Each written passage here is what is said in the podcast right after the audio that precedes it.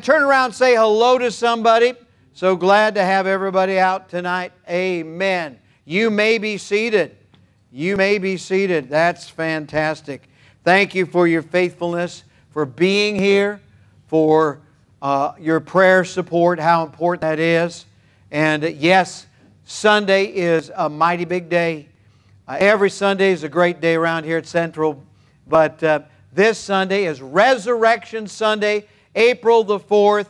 The world calls it Easter. We want to everybody be out, everybody who can physically come out. Now, if, you got to come on a gurney or in a wheelchair or however you got to get here, get here and bring somebody with you.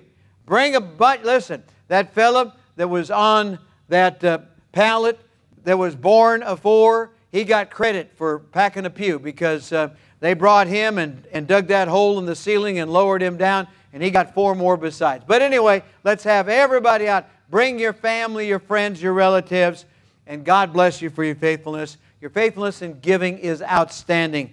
All bills are paid. Keep on giving. Don't forget our missionaries. They're out serving the Lord faithfully. Don't forget our special love offering for the Zicks, Z I C K.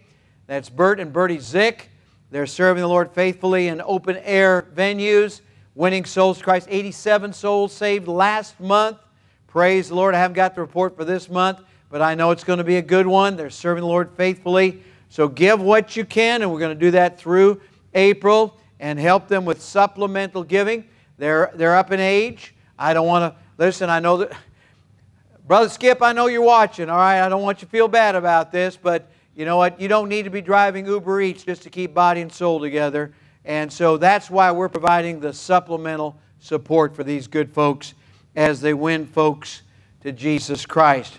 Praise the Lord. On the back, on the way up, be sure to get the day of the crucifixion. It explains that Jesus had the Last Supper, would have been last evening, and, uh, and uh, even now, as the sun is going down, he's being taken off the cross. He'll be laid in the borrowed tomb for 72 hours before he rises from the dead. That's according to the scriptures. I want you to be able to have grasp of that. All right, so pick one of those up. Also, we have our other magazines. We have our, our devotional guide, it's absolutely free. Uh, we've got our Acts and Facts. Please don't miss out on that. Got a thank you from the Phillips family. Dear Dr. Winiger, Pastor, Central Baptist Church family, just wanted to send you a short note thanking you for the kind birthday card, the encouraging letter, and your prayers. Thank you again for the endless support and your kindness to my family. May our Lord and Savior Jesus Christ Continue to richly bless each of you. All right, and they serve in what part of the world? Where do the Phillips serve? Where? Kazakhstan in Central Asia. That's right. Praise the Lord. And we're praying about uh, their getting back in. The visa situation is challenging, and we're praying.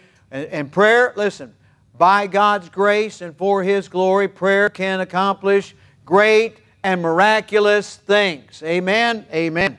I believe it with all my heart. All right, here's a thank you. You know, we've, uh, we sent a thousand and uh, some extra Bibles uh, through uh, beams down to uh, the Caribbean. That's where they landed, in the Caribbean. And uh, I don't know exactly the missionaries, but we'll be getting reports back on those Bibles being distributed. Now, also, I want you to know that just this week, we have sent another $3,400 plus for Bibles, Portuguese Bibles, for a great effort in Brazil with our missionary, uh, James and his wife, Odessa Nash, down there in Brazil. So praise the Lord. God's Word is getting out. I'm so excited, I can't stand it. It's just amazing what God is doing, and praise the Lord. Now, uh, between now and Sunday, let's all be visiting, let's be calling up, let's be texting, let's do everything we possibly can to get folks out. Pick up a copy of the April calendar on the back, also, if you would. I appreciate that. And because this is the 31st, that means that tomorrow is the beginning of a new month. I want you to be listening to uh, From the Shepherd to the Sheep. I've got something very special. I wrote a new song just for tomorrow's occasion. And uh, in none other than a Christian magazine, uh, an editorial writer has written about this business of April Fools. Uh, and the writer says, careless words, foolish talk, and the fear of the Lord. See, that's what tomorrow is. It is true. It is true. Proverbs 17 22a says, A merry heart doeth good like a medicine. And so that's good. You need some heart medicine, that's good. But I was taught, and we are learning slowly, part B of that verse is, But a broken spirit drieth the bones. And it's never right to use humor to demean somebody else. It's never right to trick somebody else so that they are unhappy. It's never right to do that. You say, Well, I was brought up that way. You brought up wrong then. We need a balance in the Christian life. Uh, our president at Bible College, though he wasn't very good at telling or, or understanding a joke, he, uh, he did teach us this principle that if you don't tell a joke, tell a joke on yourself. Tell a joke on yourself. Don't make fun of somebody else's uh, appearance or their station in life or their background. That's absolutely wrong for Christians. Jesus would not do that. And uh, there is a scripture that I'd like to share from Proverbs 26 and verse 18. As a madman who casteth firebrands, arrows, and death, verse 19, so is the man that deceiveth his neighbor and saith, Am I not in sport? I was just joking. I was just kidding. So don't do April Fool's Day pranks. And as far as the preacher is concerned, and as far as an official position of this ministry, we do not believe in practical jokes, period. I don't participate in them, I don't sanction them, I don't like them, I don't smile at them, I discourage them. Why? Because of the very reasons I've given you, the principles I've given you. Just because it makes you feel good momentarily doesn't mean that it's right. Every idle word, the Bible says, Matthew 12 36, we're going to have to give an account to Almighty God for that. You say, Preacher, that's an awful negative way to start out tonight. No, I think it's a positive way. I'm positive of what I just said. So I, I believe we ought, to, we ought to have some good standards, and uh, let's see all the people that we can positively encourage and get them to listen to the gospel and get them saved. And if we'd put half as much effort into that, as foolishness. Why? Just think of all the souls that would get saved. Amen? Amen. We are in Ephesians, Ephesians chapter number 6, and we have discovered about the whole armor of God. Number one, the armor of God is real. It is real. Number two, the armor of God is spiritual. Number three, the armor of God is available. And number four, the armor of God is complete. That's why the Bible says, put on the whole armor of God. The whole purpose of the armor of God is to cover us because we are in battle. Now, the battle is the Lord's. The battle has been won already. We know the outcome, but we, on a daily basis, on a practical basis, are still facing the fiery darts of the wicked. We'll talk about that next week.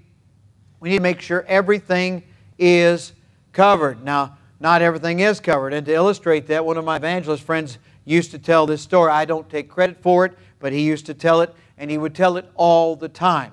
I've heard it a number of times. It's the story of Satan's attack upon a typical Christian. Satan first shot a poisonous dart at his heel, but the Christian was unharmed because he had his feet shod with the preparation of the gospel of peace. Amen.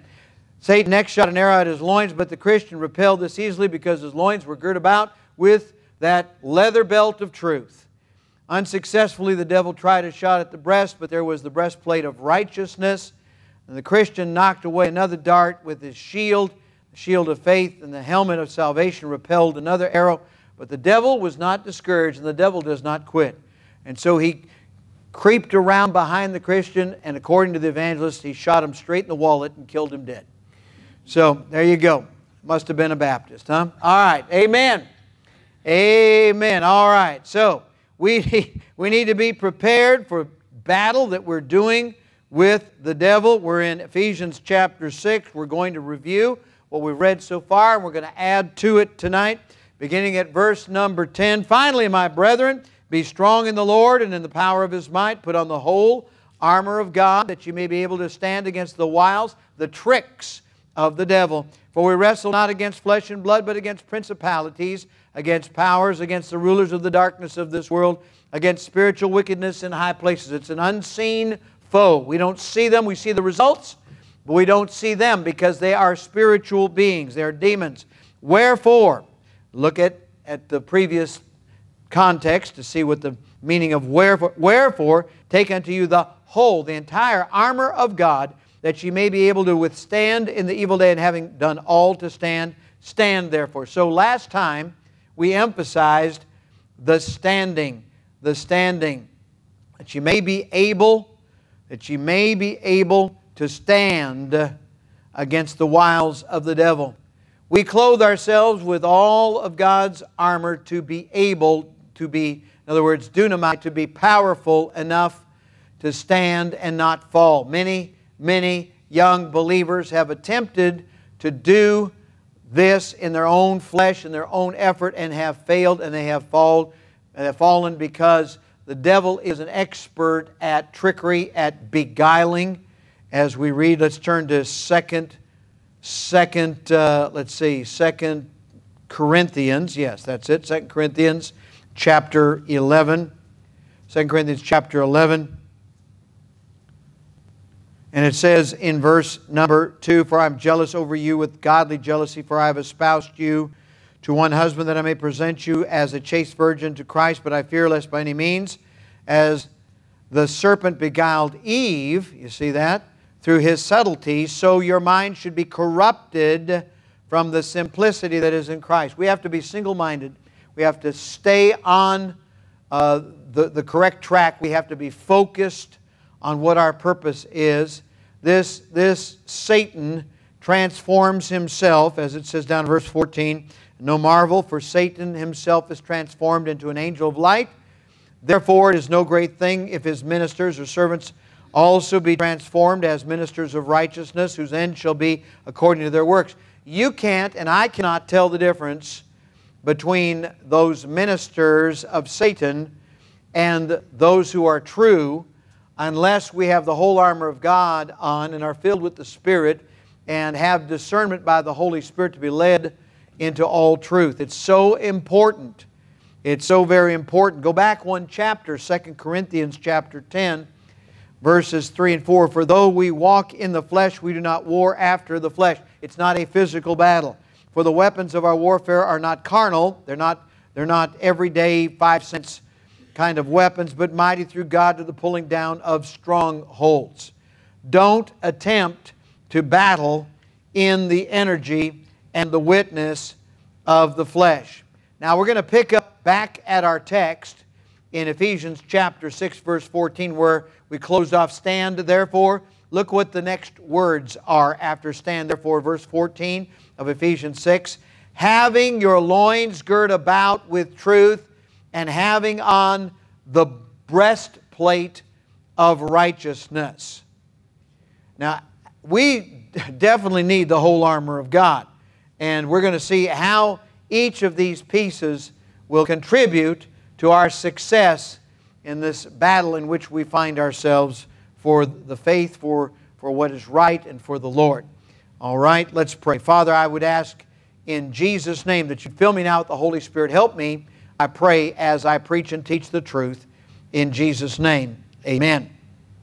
One of my Timothys, uh, an assistant in our earlier ministry, uh, has gone on to pastor now for four decades uh, and very successfully, most lately in uh, central Illinois, and he has written books. He is the, he is the uh, founder of and president of an international ministry, and he's made us very proud. But he has said this Since the early days of man upon the earth, there has been a fascination with the powers of darkness and the occult. Knowing that the powers of darkness are evil, one has to wonder why anyone would be fascinated with such things. But the Bible gives a simple answer. John 3:19 says, "And this is the condemnation that light has come into the world and men love darkness rather than light because their deeds were evil." That's why when given a choice, even backslidden Christians will choose the darkest and the most evil, for example, of electronic games to play rather than, you know, something like um, what was back in the old days when they first made the machines, it was boop, boop, boop, boop. What was that? Uh, the, the earliest, what was it? Yeah, Mario and Pong or whatever. All those, yeah, yeah, yeah. Those, those games, what is it, Donkey Kong? Donkey Kong, all right, yes. Uh, which I think is, is probably an Asian name that has been anglicized to sound like Donkey Kong. Okay, all right, so I don't want to say, I don't want to say anything detrimental because those games seemed innocent by comparison with what we have today. Uh, the the so called horror movies of the black and white era seem almost comical, although they're satanic and demonic and, and you know, the evil based. But by comparison, I'm saying, by contrast with what there is today with the blood and the gore and the cruelty, uh, today there is a whole subculture of evil in our country. And a large percentage of our young people have been taken in by it. Not all young either. A lot of folks that are in their 20s, 30s, and up. Today, American culture has popularized this fascination with darkness. And the reason is because there are things about it that appeal to the flesh. Our flesh and that darkness are allied. Our flesh is the enemy of our spirit. Are you listening to me? Our flesh is the enemy of our spirit. So when it comes to choosing up sides, our flesh goes with darkness rather than with light. It is only by a deliberate act of our will that, that we choose light rather than darkness. Witchcraft, black magic, Wicca, fortune telling, palm reading, astrology, Gothic themes, pagan deities, this whole thing with Earth Goddess has taken over. It's absolutely taken over. See it everywhere. All right?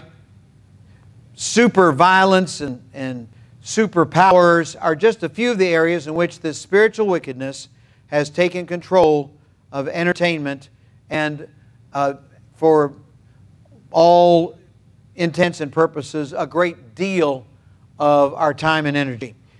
Even kids' television channels are dominated by those elements that I just mentioned. So entertainment in the world has appealed to the flesh, which is an ally of the demonic, and in turn, they sell. It does sell. There, there's money in this, big time money. And uh, these folks are peddlers of darkness. Uh, my Timothy has done the background because I don't even like reading about this, but uh, he has uh, listed the greatest witchcraft movies of all time. And uh, I don't recognize any of the titles. Praise the Lord, I've never seen any of these movies. But uh, people will do that, and the, the, uh, the walls get broken down little by little, level by level, level by level. There is a substantial record of demonic activity through the Bible and throughout history. Uh, demonic beings are disembodied spirits, uh, angels, fallen, uh, that are linked with Satan. And uh, demons are not human. Uh, the Gospel of Mark refused, uh, refers to them as spirit beings. Mark 9:25 when Jesus saw the people came running together he rebuked the foul spirit saying unto him thou dumb that is mute and deaf spirit I charge thee come out of him and enter no more. Uh, demons are capable of putting thoughts in minds. And uh, beware of demonic influences when you come under them. When you open the screen door and invite Satan in, I'm going to tell you what, you're not going to be able to expel them until you call Jesus and he takes them out. So that's it. So uh, we, we have a battle that we're engaged in, and it's all around us, and it's on every level. Satan is a formidable foe, and we have been equipped, empowered, and because of that, we should be emboldened to stand against the wiles of the devil. We have the whole armor of God. We have for the body, we have this uh, We have the girdle of truth, the belt of truth, the breastplate of righteousness, which we're going to see tonight, uh, the gospel of peace for the feet, uh, the shield of faith for the, uh, for the forearm and hand, for the head, the helmet of salvation, and for our mouth, the sword of the Spirit. So, this equipment is each and every piece designed with a purpose. It wouldn't do for us just to use it any old way we want to. We need to use it in the prescribed way. We need to become adept at it and use it every single day. First of all, we read about the truth. The truth. Now, the uh, gird about with truth refers to a thick leather belt, a wide leather belt that was around the, uh, the soldier, the Roman soldier in that day in particular. And he used it for a number of things, but it held all the armor from flapping. Uh, when, the, when the soldier had to double time it, when they had to uh, move really fast in battle, to keep everything from flying every direction, that belt held it all together. Also, in the Middle East, many times there was uh, on the men because the, the style was of, of clothing was that way there was some type of a, a garment hanging down. And it could be longer or it could be shorter, depending upon uh, which soldier, which army, which time, which campaign, uh, what the weather was. But when they have to move quickly, they would cinch up what was long and would trip them. And so they had to have that belt of truth there to hold everything together and to keep them from tripping and to keep them from falling and stumbling when they're in battle. Now, listen to me.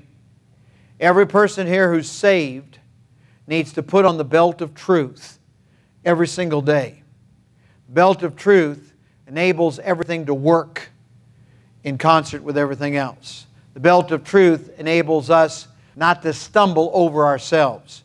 We are our own greatest enemy in that respect. We're going to stumble. We're going to fall over ourselves. We're going to all tangled up in ourselves. Now, the truth that's spoken of here is not individual truth or subjective truth. When Jesus was praying in John chapter 17, he was praying to the Father and he said, Sanctify them with thy truth, thy word is truth. So when we say the word truth, the belt of truth that holds everything together, that keeps everything from flapping apart, and keeps us from becoming our own worst enemy, stumbling over ourselves, is represented by the truth of the Word of God. The Word of God. That's why the Word of God needs to be hidden in our heart. I've been doing a lot of study, again, on the life and ministry of evangelist Billy Sunday. And there's a reason for that. Uh, we've been asked to participate in an effort uh, that will uh, remember Billy Sunday's ministry. But uh, Billy Sunday was born uh, and raised for the first uh, months of his life in a log cabin just outside of Ames, Iowa. His mom, Mary, uh, had a total of three, four children, I believe. Uh, but her husband, William, went off to the Civil War uh, forded a river, caught chill, died of pneumonia. So she was left a widow. The kids were, you know, half orphaned in that respect. And eventually she had to send the boys off to the, to the soldiers' uh, orphans' home. And uh, the interesting story about it. But Billy Sunday said he remembers his mother was a Christian woman. And even when he was little, she would relate uh, the truths of, of the Bible and scripture verses. And then when they went off to this, this orphan's home uh, for kids of, of soldiers in the Civil War, in those days they not only had their ABCs and their, their math, but they also had Bible. And so he learned Bible. He memorized Bible and he, he developed an unshakable conviction that this book that I'm holding in my hands is the God breathed Word of God. He believed that. Now, he was not even saved at this time. He was brought up with the conviction that the book is the Bible, that Jesus is deity, that he is the Son of God. But he went off and became a super athlete. He was the fastest runner in Major League Baseball in his day. He could circle the bases in record time. No one could come close to him. And he was an outfielder. And he was a pretty fair catch. He could, he could run out underneath that fly ball and catch it no matter where it went. And, and he had a good arm. He was an average hitter, nothing better than an average hitter. But he was able to play in the major leagues for a good period of time. And that was good because he became famous. But it was bad because he hung out with the crowd that after every game, they go down to the saloon and just get absolutely bombed. And uh, he was an alcoholic, as was every member of his team. They go get bombed after every game, come back, try to play the next day, go out and get drunk again. And, and that wore on him. It wore horribly on him. And one day, he was walking down the street and he walked past uh, the Pacific Garden Mission in Chicago. And he heard them singing. And uh, he sat down on the curb, and all the other guys said, Come on, Billy, we're going over to the saloon. He said, Nope, I'm not, I'm, I'm done with that life. Even before he walked in, he said, I'm finished, boys, I'm finished. He said he went in and he heard the gospel and he got saved.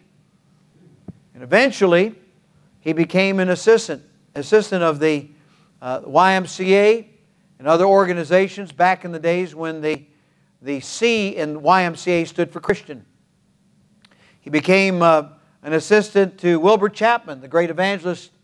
When Wilbur Chapman uh, resigned from evangelism to take a large pastorate on the East Coast, he gave his leftover meetings. He had five or six meetings to Billy Sunday, and the rest is history.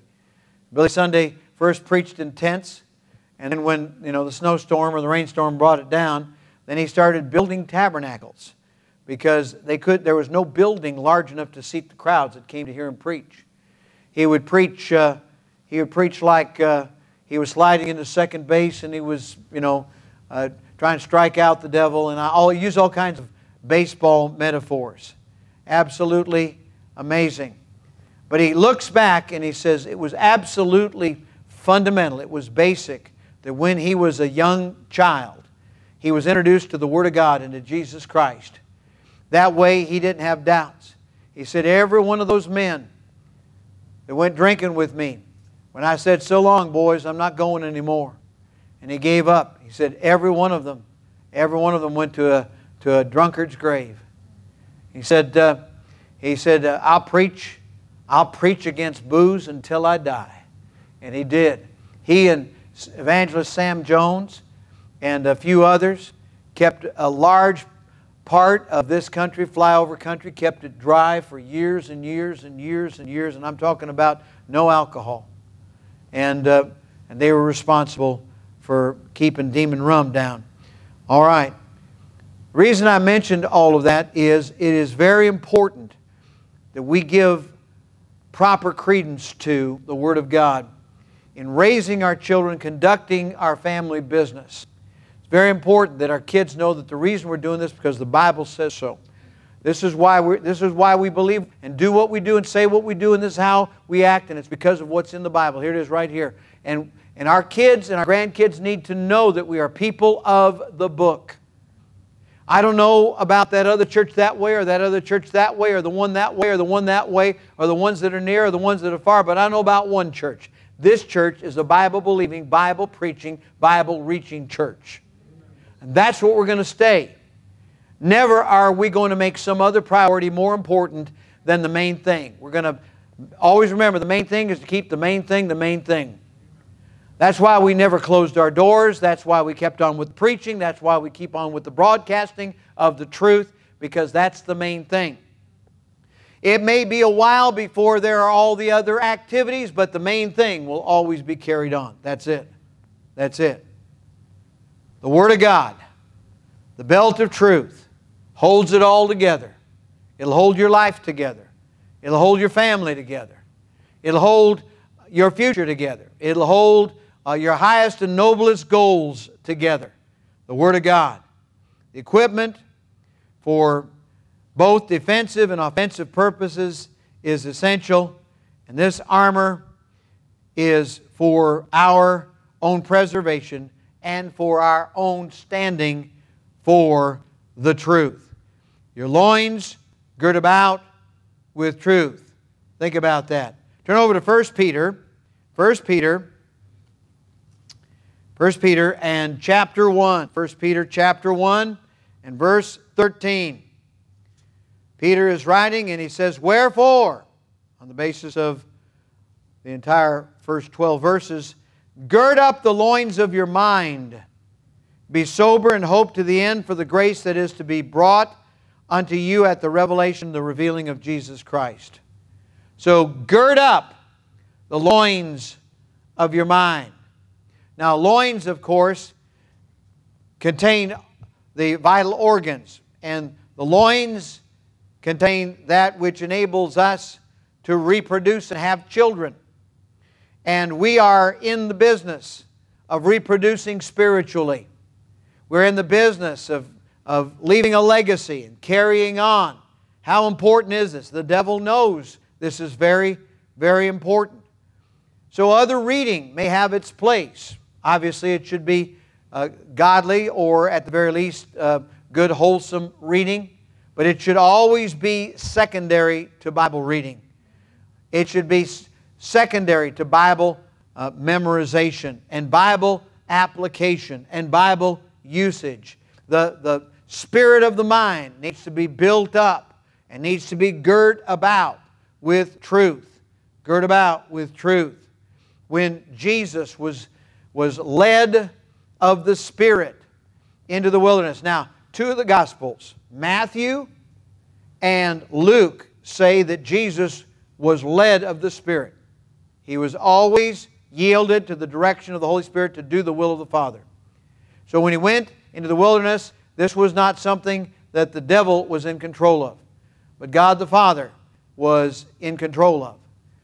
Also, you need to know that the Gospel according to Mark, which I had the privilege of reviewing over the phone with Brother Herman, God bless you, Brother Herman, Sister Helen out there, says that Jesus was driven by the Spirit into the wilderness. You talk about motivation. He was, he was, uh, he was all charged up, raring to go, to get out there, go face to face and toe to toe with the devil himself. After he was an hungered 40 days, when he was at the physical low point, that's when, in the power of the Spirit and uh, the temptation of the devil came, even the misuse of Scripture by Satan, Jesus Christ could answer him with his Bible using quoting from Deuteronomy. He says, It is written, it is written, it is written. And that is the pattern for you and for me when we're tempted of the devil. It is written. Get thee behind me, Satan. It is written. Whatever the Bible says is true. Never forget that. Stand therefore, having your loins girt about with truth. There it is. There it is. Christ Himself is the truth. The Word of God is the truth. And speaking and applying the truth is the application, the uh, living out of the truth. Those three together cannot be defeated. Those three cannot, that threefold cord cannot be broken in the face of the temptation of Satan. That's what the belt of truth is all about. That's why we need to gladly take it and put it on every day. Carefully put it on, put it on. The truth keeps me from falling all over myself, from becoming entangled and tripping over myself, and supports me in the battle of life as I face this uh, enemy, the devil. All right, number, number two. Number two, not only are we to take the belt of truth that holds it all together and keeps us from becoming entangled, etc. But likewise, we are to put on the breastplate of righteousness. Now, it covers the front of us, it covers from the shoulders down to the waist, it covers all of that area. Uh, it goes under the arms, it starts to wrap around. Now, I realize that in most cases, the armor was not completely around the body, but at least it covered the front. And uh, if I'm facing the foe and not running from the foe, I'm covered. And this is the breastplate of righteousness. What does the breastplate of righteousness cover? It covers the heart. It covers the heart. Turn back to Proverbs chapter 4. This is one you ought to memorize. Proverbs 4, verse 23 Keep thy heart with all diligence, for out of it are the issues of life. The heart is the seat of our emotions, and scripturally, usually has to do with that part of us which uh, motivates us to go, causes us to, to get up and go and do what we're supposed to do, and that's it. The heart is where we believe, that's the deepest place. We believe and we, uh, we choose on the basis of what we believe. So we need to have the righteousness of Jesus Christ, not our own righteousness. Not our own righteousness. You know, all our righteousness is as filthy rags. And so this is the righteousness of Christ in our heart, covering us, keeping us from the devil's uh, weaponry, keeping us from being wounded, keeping us from being set aside in the battle and sitting on the sidelines and being out of the fray. The heart is so very important. So, therein we find the importance of this piece of armor. The Christian's heart needs to be focused not on a, a thing or on a series of, of points of belief. In other words, I don't, I don't focus on, our, for example, our church constitution and bylaws and our, our, our covenant and so forth. I don't focus on that. I focus on the one who's responsible. I focus on Jesus Christ. Now, the rest of it has its place. I need to know what the covenant says. I need to know what uh, the statement of faith is all about in each individual point. And I need to know that and commit that to memory and, and to life. But on a day by day basis, as that heart beats, my heart doesn't beat as it beats in rhythm with a statement of faith. My heart doesn't beat in rhythm with a, with a covenant or uh, with uh, uh, some other written document, but my heart beats in concert with the heartbeat of Jesus Christ. I have to be on the same heartbeat, the same level with Him.